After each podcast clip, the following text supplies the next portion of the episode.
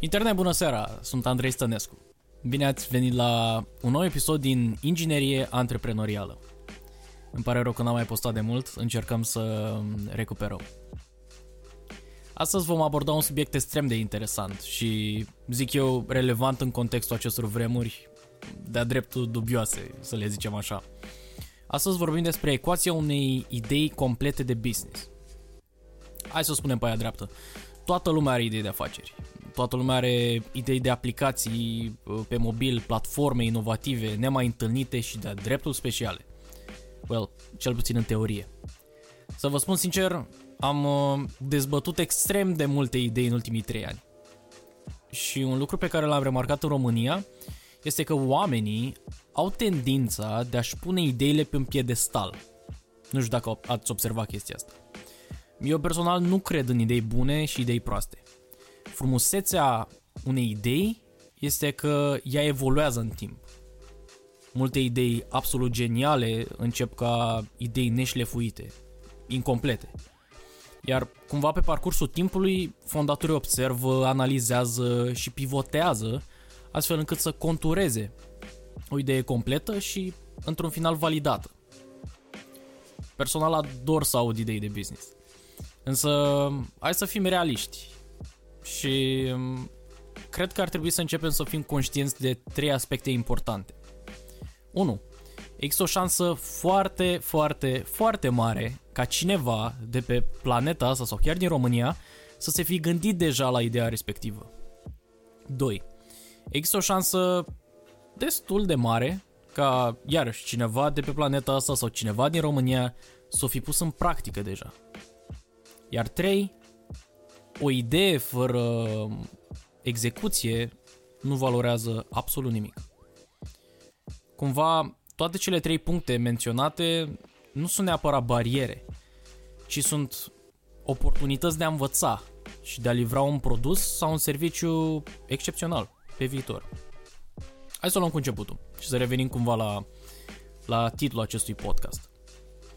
Pentru mine o idee de business conține trei elemente principale și haideți să o descriem exact ca pe o ecuație. Idee este egal cu public țintă plus problemă slash beneficiu plus model de business. Punctul numărul 1. Vorbim despre publicul țintă. O întrebare la care ar trebui să, să răspundem este cine este beneficiarul serviciului sau al produsului. Poate să fie un grup de oameni, poate să fie un anumit tip de business-uri deja existente care să beneficieze sau poate să fie chiar o industrie. Ideea e că cu cât suntem mai detaliați și specifici, cu atât e mai bine. Și știi, um, oamenii au tendința de a spune că, băi, nu, toată lumea este în publicul meu țintă. Fals. Nu te poți adresa oricui. Scopul unei idei bune de business este să segmentăm cât mai în amănunt posibil. Plus că, na, frumusețea e că publicul țintă se poate testa. Există procese specifice prin care putem să definim, în primul rând, un grup țintă și apoi să și validăm o idee de business pe acel grup. Punctul numărul 2 pe care l-am menționat a fost problema sau beneficiu. Hai să vă explic puțin. Cred că e important să definim întâi și întâi un termen. Îl veți auzi des ca fiind numit un pain point. Un pain point este de fapt o problemă. Însă poate să fie o problemă reală sau poate să fie o problemă percepută. Cumva, dacă e să ne gândim așa istoric, de la începutul existenței, antreprenorii au creat oportunități prin rezolvarea acestor probleme cu soluții noi, inovative, creative, spuneți-le cum vreți. Un pain point este o problemă specifică pe care un client o are, pe care publicul țintă îl are. Iar noi ca antreprenori încercăm să adresăm această problemă. Un procent foarte mare de business-uri sunt uh, orientate spre a rezolva probleme. Aici un subiect întreg, startup-uri versus small business-uri, dar uh, vă propun să o abordăm într-un alt, uh, într-un alt episod.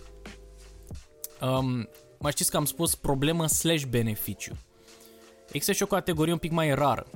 Sunt niște idei care pleacă de la un beneficiu. Gândiți-vă așa, um, oferiți un produs, o platformă, aplicație, whatever, care are la bază um, o idee ce poate reprezenta un nice to have pentru oamenii respectivi. Și acel produs ar putea fi monetizat. Gândiți-vă că acest produs sau serviciu îi poate face pe cei din grupul țintă mai buni la ceva ce fac deja, dar nu rezolvă neapărat o problemă reală. Iar numărul 3, probabil cel mai, uh, um, nu știu, uh, cel mai mi se pare că unii oameni trec cu vederea peste acest aspect, cu toate că se poate inova și se pot face extrem de multe chestii dacă ai un model de business uh, flexibil. Sau dacă ai puțină imaginație. Sunt foarte multe modele de business. Așa că vă propun să intrăm în detalii în alte episoade. Momentan trebuie să răspundem la o altă întrebare foarte clară. În ce mod specific distribui valoarea unui serviciu? Prin ce mijloc ajunge soluția la consumator? Sunt modele extrem de cunoscute în startup-uri. Uh, vezi modelul de, pe bază de subscripție, vezi modelul on-demand, uh, modelul marketplace, exemple clasice, că tot e la mod acum, luați Netflix-ul, da? Se folosește un model de subscripție. Uh, Uber Glovo, sunt aplicații care funcționează pe ideea de on-demand. Um, Fiverr are la bază un model de tip marketplace. Modelul de business poate să ofere poate să ofere ideilor și afacerilor, afacerilor o perspectivă cu totul nouă. Hai să vă dau un exemplu. Luăm, uh, luăm industria asta de vânzare e-book-uri. Da?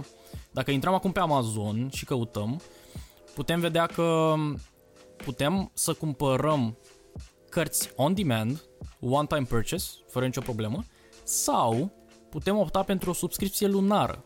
Uh, cred că se numește Kindle Unlimited. Sunt două afaceri cumva cu un fundament identic, dar cu un model de business total diferit, care satisface nevoile unor alte tipuri de consumatori. Revenind la ideea de model de business. Frumusețea cumva la acest punct este că, iarăși, un model de business poate să fie testabil.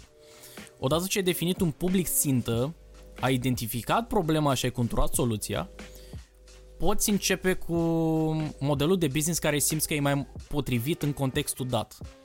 Poți ține minte și alte modele pe viitor, normal pentru a pivota rapid. Și aici cred că e, o, e important de menționat o chestie.